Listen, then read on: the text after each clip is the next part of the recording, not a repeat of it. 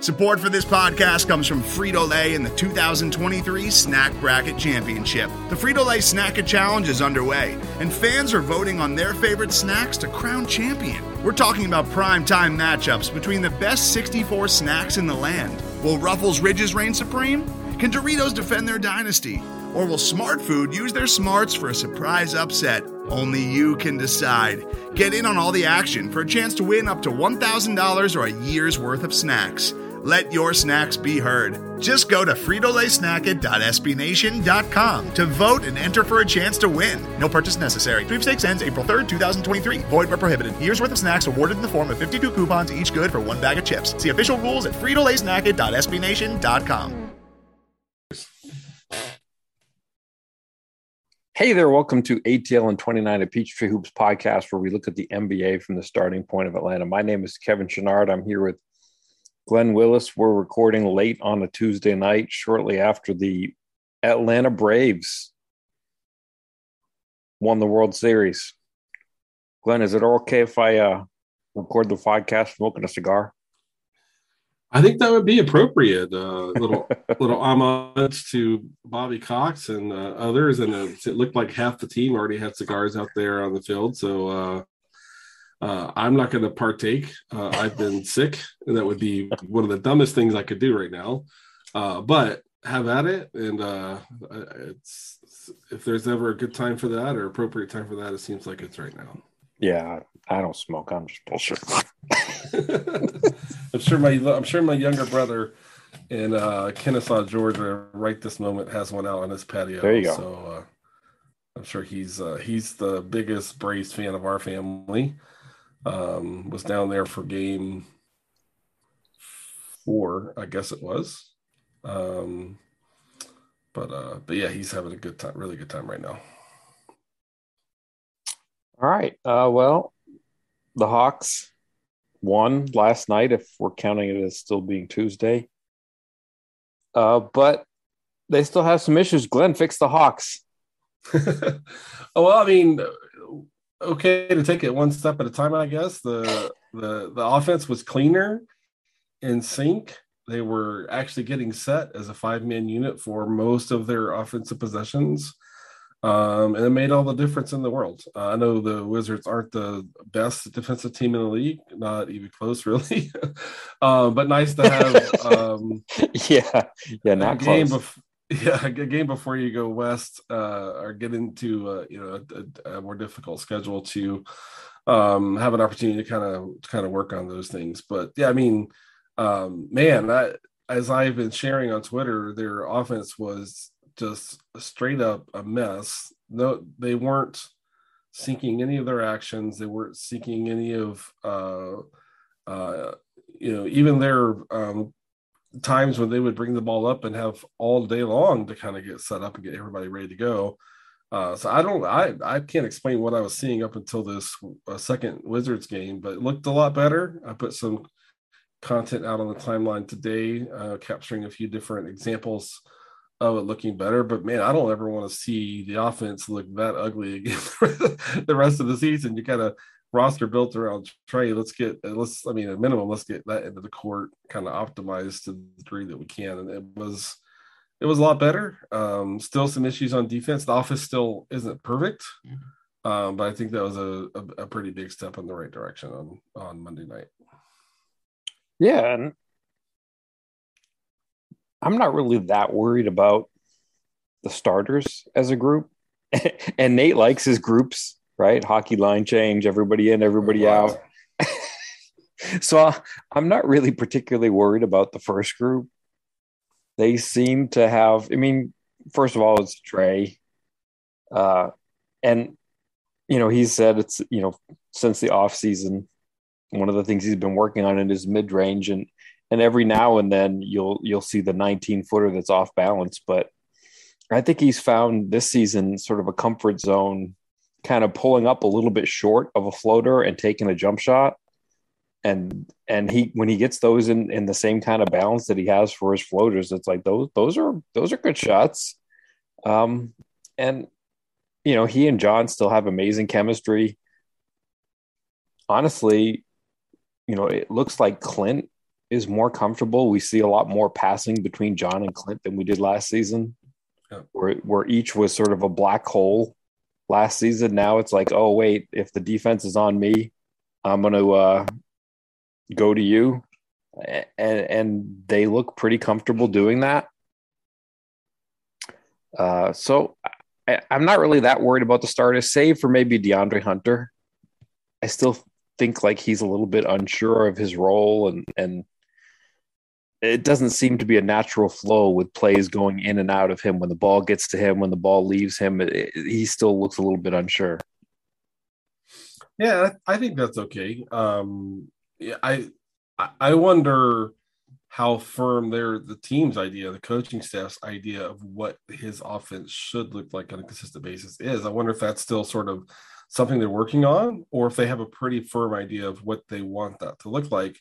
Um, but um, they ran a good number of plays for him uh, in that game as you know, trying to kind of get him in some rhythm. I think we continue to see that. Um, if I had to guess, um, I, I, wouldn't be surprised if um, you know the next few games, a first handful of possessions might be steered his way kind of kind of get him in the rhythm, get him going, uh, because he does have uh, in many cases a natural mismatch uh, right. of his own, just his his his length and um, and the kind of ball skill he does have. Um, and then we've talked a lot about how oftentimes he'll draw a guard because of the fact that opposing teams want to put their strongest defensive wing on Trae, and you and you right. have to go right right at that. Um, and so I, I, agree with you that his has kind of looked a little um, choppy uh, at times, but I still very much believe in his game and what he can do. I, you know, for me, I just think it's um, a matter of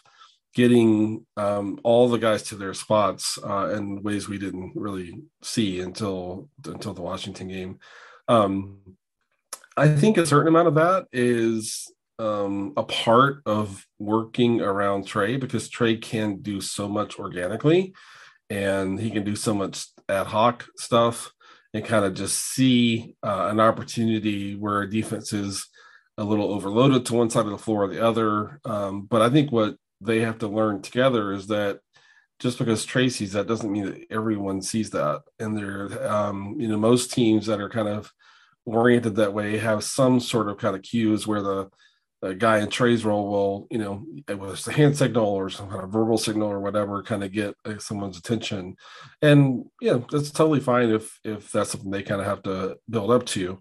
But as we know, Nate likes them to look to attack very early in the shot clock. If that's not there, pull back, make the defense play um, uh, defense for the full 24 seconds, and look to kind of use that um, you know sustain attack to break down the defense um, and you know that's that's a bit of a template that sometimes feels a little too rigid for a team around Trae at times, but that's Nate's philosophy.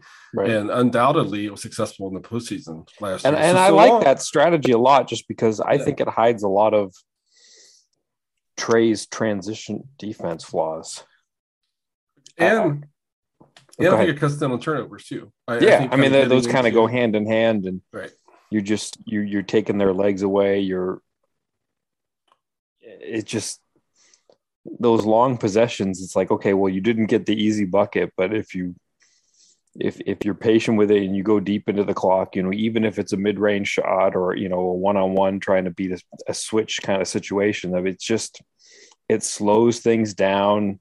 There's a natural tendency to get back um, because you, you just know when the shot is coming and everybody's kind of geared back to to get back on defense at the same time yeah, and um, in addition to that, you know, one of the Hawks' strengths offensively is their ability to hit offensive glass, and you know, the longer you can kind of play into possession, the typically the greater opportunity you can have to kind of get um, defenders out of their ideal spots, and yeah, it opens that up too. So I think the philosophy works well. I just think that I just think that um, Trae, by his own nature, is going to want to kind of go when he's ready to go, and and he's so uh, capable of creating so much leverage on a defense by himself. But you, even this year, you hear Nate talking about uh, not just for him, but I think it's usually uh, this year been him talking about Trae and JC but it's always Trae. Like, okay, the next step is getting him to make other guys better and playing through other guys.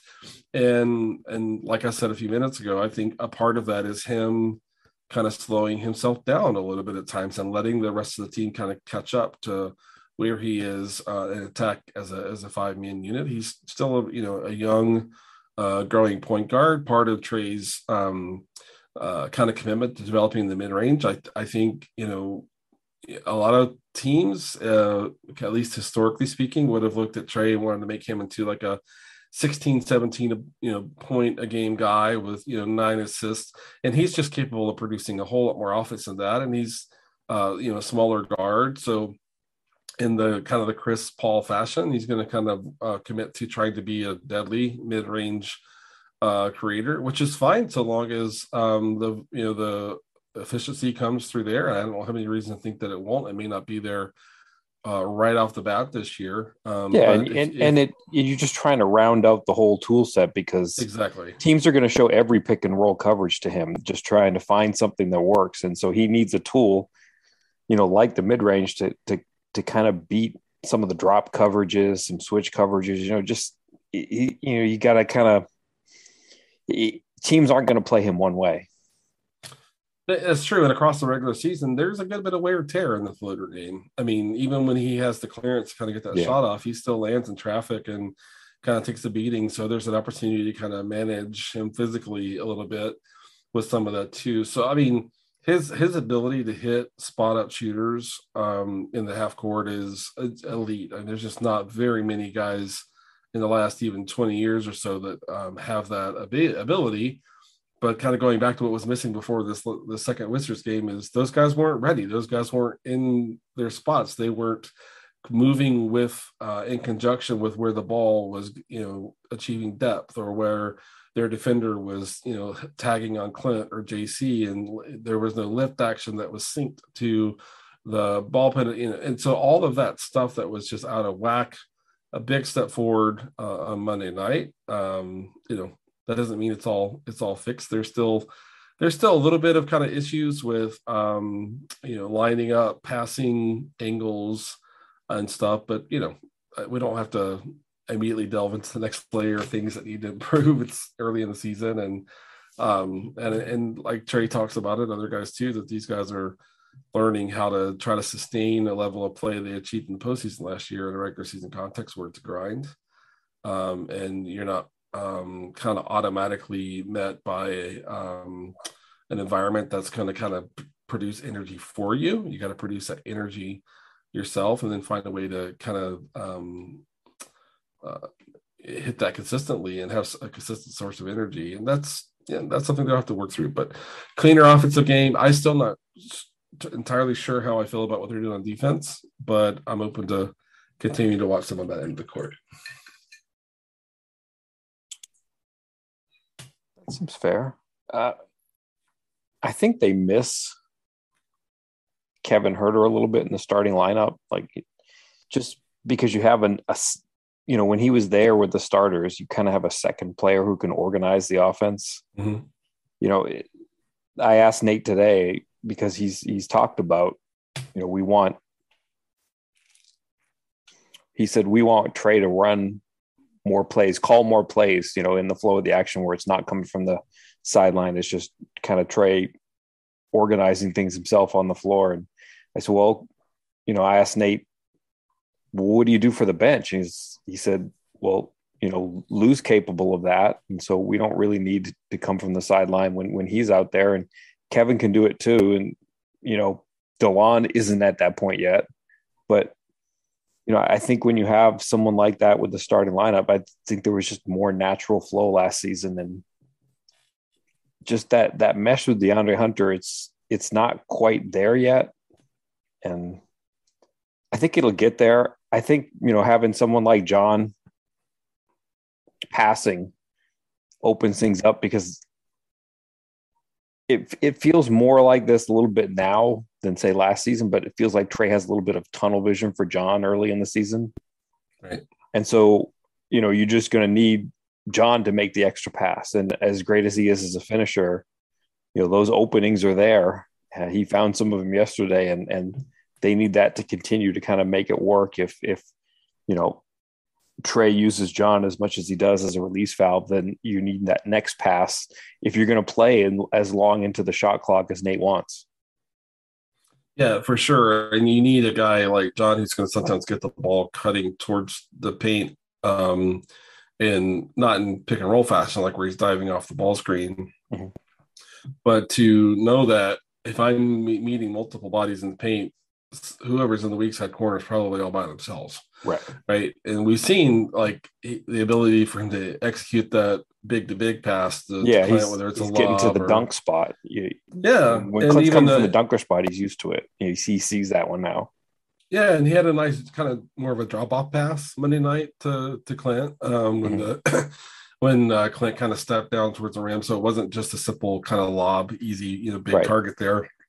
So that was a nice nice progression but um, for sure um, when especially when john as a you know a, a reliable three point shooter gets chased off the three point line whether that's after he gets the ball and he's in his dribble or he's chased off really before he can get the ball and the defense kind of over rotating to that side the John's ability to hit a wide open guy in the weak side corner is a pretty big. I mean, it's a pretty big step. I don't think it's something anyone's ever going to expect Clint to do, which is why Clint tucks into that dunker spot where John's more all over right. the place um and, and, stuff. Um so that i mean so i mean that's good. We talked about the fact that gorgui can move the ball pretty well um for a guy who's going to play center uh there as well. But yeah i mean the ball movement on monday was was was good.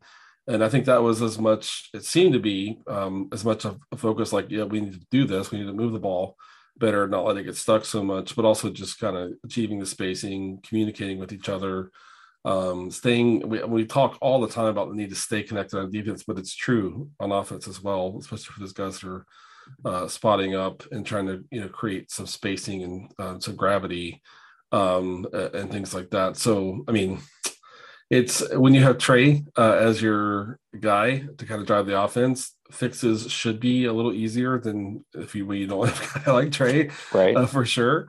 Um, so know, a lot of it did kind of come in one game, but I, I, do think a, a good bit as as a, a manifestation of the fact that you that's why you went after Trae in the draft, and that's why you uh, built around him and things like that, and that's why Huerter is such a helpful guy. You got him on an extension now. That's why JC and his versatility is so valuable. So just just you know, just get everybody synced up. You know, there's this having Bogdanovic in, but in the starting lineup and not having Huerter in the starting lineup um, is a trade off on ball handling and some some uh, creation skill and, and, things like that. Um, but I mean, but, I mean, we shouldn't kid ourselves. Bogdanovic is one of the single best shooters in the entire league, and there's a lot sure. of value to come from that. But just like you were kind of proving earlier, the that means that a, a, some of the creation shifts over to DeAndre, where that's going to have to kind of come from him. And you know, he didn't play a ton last year. He especially didn't play much under Nate. Um, right. And so he uh, hasn't played year. with Clint that much. He hasn't played sort of with the right, and he hasn't played that much with with Bogdan. For sure, he just doesn't have those um, reps. Yeah, and he had a he had a good season his rookie year with Trae. Um, but th- things have really changed. He's just saying, yeah. to your point, like there was no Clint then, you know, um, they weren't really chasing um, in a realistic way a lot of wins, you know, uh, and things like that. But I, I mean, I'm still super confident in DeAndre and, and, what he can do. It's just that sometimes um, what he does is not as fluid as as it is with Huerter, where Huerter can uh, catch the ball on the, on the second side, as they say, and knowing immediately kind of where to go with the ball as a ball handler, attack the paint, and those sorts of things. Dre still kind of reading things uh, like the cyborg that he is, and uh, and uh, you know, which which takes a tick of time uh, and things like that. So, but you know, I I think it'll come, uh, but I do think that the guys around DeAndre will have to be a little patient with him um, and, and help him out. Um, I think one possible way to help DeAndre come along is to maybe shift the rotation, maybe uh, wink, wink, get away from a full uh, bench unit um, and get Dre some time with Gallo. I think that could be, you know, helpful too. Gallo provides so much spacing, more spacing than anybody else on the team uh, at, the, at the positions that he plays. And just curious if you might see sometimes where Dre comes off a little bit earlier, Reddish comes on, Reddish or, or Huerter, depending on the matchup, kind of comes on a, a, little earlier, and then you maybe get very little time with Gallo, which I think uh, could could give him a lot more space to work with and give him a chance to find some rhythm there. But you know, we'll see. Uh, the schedule is about to get pretty tough, and uh, I'm excited about that because uh, I don't know how I feel about what they're doing defensively, and but I think that this this upcoming schedule will give us a chance to see what it is they're able to do with what they're doing defensively right now. Maybe what help them see maybe what they're not able to do uh, with what they're doing defensively right now. Then, I mean, that's a a big uh, kind of mystery. I don't know how you feel about what you're seeing from the defense so far. I don't know that I have a good feel on it yet. I, d- describe it to me how you see it. Yeah, so they're, they're switching a lot more than I expected. Um, and I feel like the main thing that I'm seeing that concerns me a little bit so far is that it's getting Clint out of the middle, getting Clint away from the rim. And if we kind of think back to all of the value that Clint provided, especially at the end of the year last year, was him anchoring. Now that was easier to do against the Knicks team that didn't have for sure a, a ton of perimeter threats, and even then, they didn't really have that many guys besides Derrick Rose that could kind of get downhill and go kind of go right at him. Um, so that helped the way that the that Philly played offense as well. Um, not a lot of guys who are going to kind of drive right straight into him, and what that kind of um, I think hit a little bit in rounds one and two was how the Hawks, um, you know, issues defending at the point of attack um, didn't really um, get uh, um, um, brought to the surface for you know to really become an issue in those rounds. Became more of an issue at times in the Milwaukee series, but the Hawks, I I think, have the pieces to be stronger at the point of attack. Huerter was really good defensively in that Philly series last year. We remember Hunter has the capability to do that. He's Hunter's been phenomenal defensively as an individual defender so far this year. Cam uh, is like in uh, most areas will play for him, kind of up and down. But you know, Delon Wright is capable, uh, functional there. So they have some pieces to do that. But they're what I see is not a straight like one through five or one through four, the one through four, sometimes depending on how you do it, being called kind of red. Um, switching, but more where the team is being empowered to see and call their own switches, see and call Clint back to the middle. You'll hear John a lot yell things like, stay up, Clint, stay up, Clint, stay up, Clint, meaning he has the back. Right. Um, you know, and things like that. So, you know, maybe there's just so much read reading and empowerment of guys reading the play and, and kind of deciding for themselves how they're going to work together to cover a certain action or a certain current play. But right now, in my, for my taste, they're switching more than I prefer. Um, L, you know, um, if we could go back to before the coaching changed last year, Lloyd Pierce really believed in that red one three four switching, switching, and not so much getting the five involved. But there's been a lot of switching, including the five uh, this year, and it fits okay. You know, Clint can handle himself in the perimeter.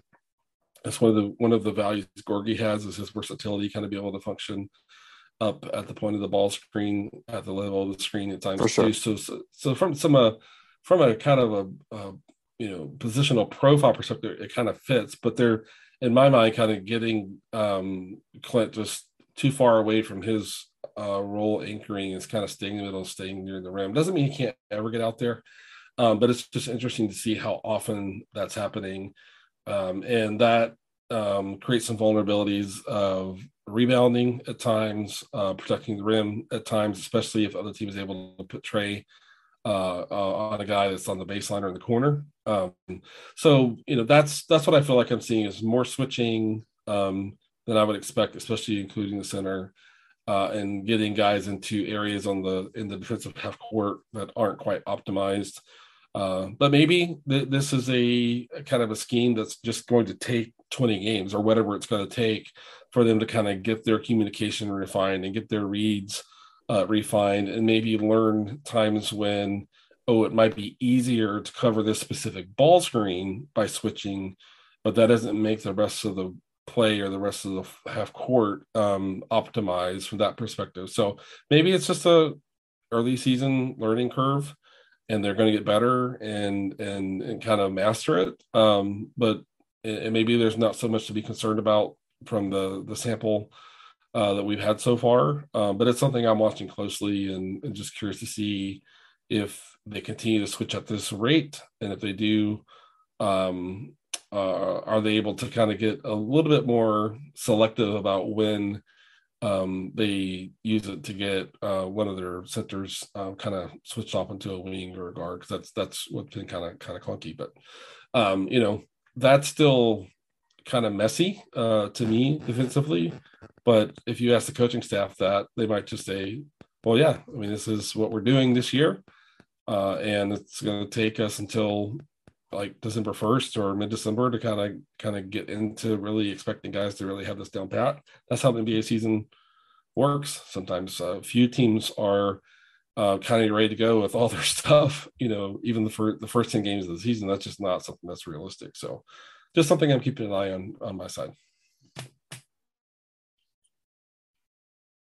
Do you think that any part of that is geared to sort of long-term durability for 100 games or whatever it is that the Hawks hope to play this season?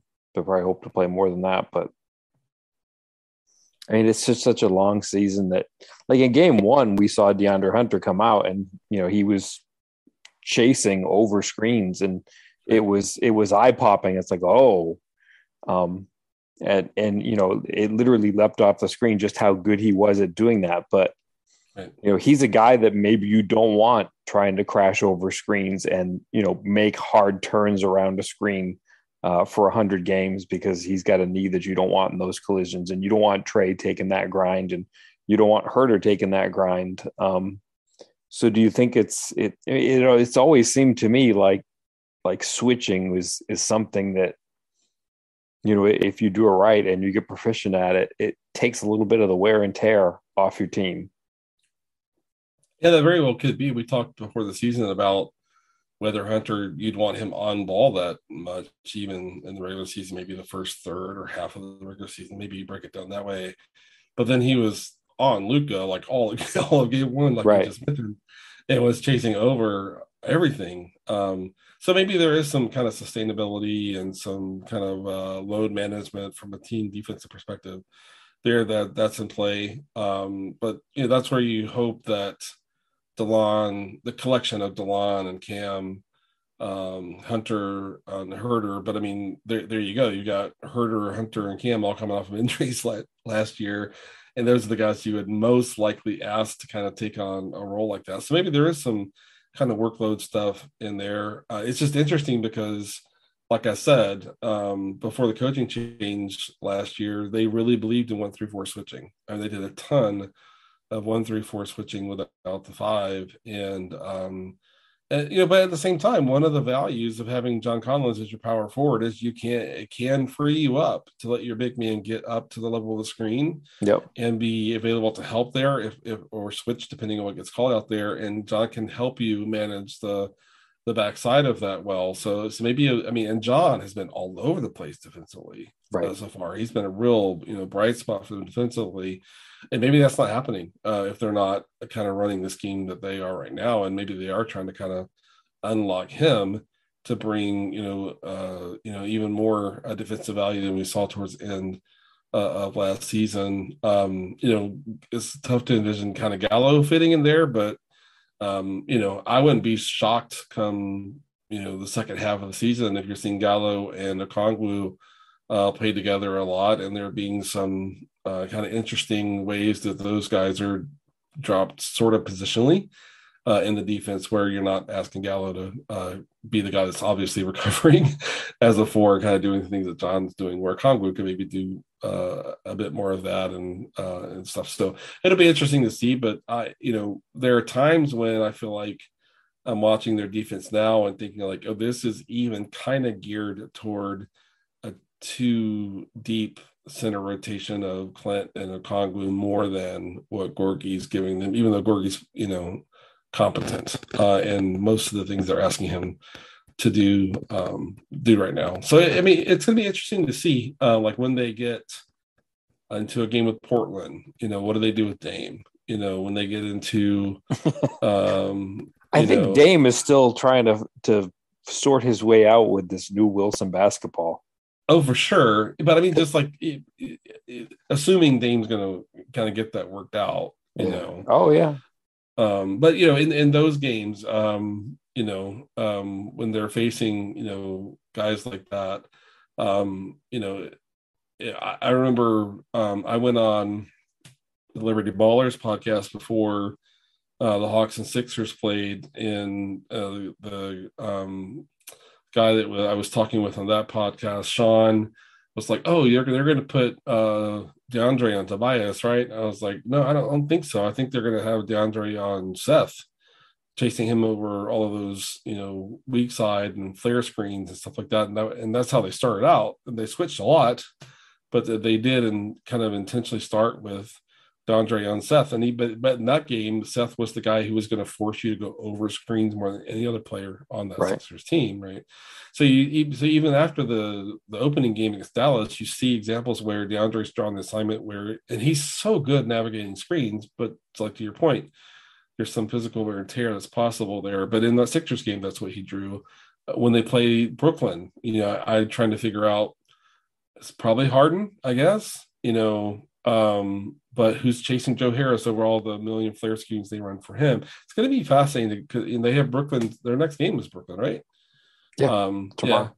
Yeah. So, so so we'll find. You know, by the time people listen to this, uh, that game will be like you know just about ready to start, or um, you know, or maybe have already taken place. But yeah, it's going to be fascinating to see how they iron this out. I thought it was fascinating that Nate closed with, um, you know, I think the biggest threat um, the Wizards had trying to possibly come back down eight to ten points or so, which is about what the um the lead was for the Hawks as they kind of wound down the stretch was Bradley Beal kind of going off.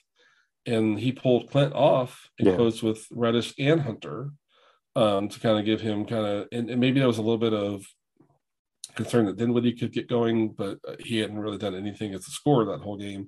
I think it was just putting two guys out there that could, you know, give you the opportunity to switch and still have another guy that can kind of contain Beal a little bit. So it's And the not, Wizards you just- you know they were playing a lot with Harrell and Kuzma, and it's just right. you're you're you you you don't feel like you're going to get mashed necessarily on the glass or No, It- Trez will have moments where he looks like he's doing that to you, but it's here and there. you yeah know? Um, and and you, but you're just you're not really worried about him kind of really creating outside of those opportunities where he sees a little crease and just he's so good at kind of getting into that little crease and and beating to the rim. But it's I mean that's not something that I've ever seen the Trez team sustain. You know, right apart from like one or two games where he's hit like 35 and but that's like we've been across what six years now or whatever that's been you know um so eh, yeah uh, i mean the brooklyn game's gonna be fascinating to see how they match up um you know defensively uh to kind of get that to work uh and then uh, other challenging games kind of coming up, like when they when they face Memphis uh, at whatever point, will it be Hunter and Ja and kind of dealing with that the whole game, or are they going to, um, you know, as we know under Taylor, uh, they run a million uh, high pick and rolls. Will it be more switching? You know, right um, uh, around that. Um, well, you know, let's see. But the offense, I think, I, I feel like you can tell me whether you agree or not, but I feel like we kind of know what the offense should look like with so many guys coming back.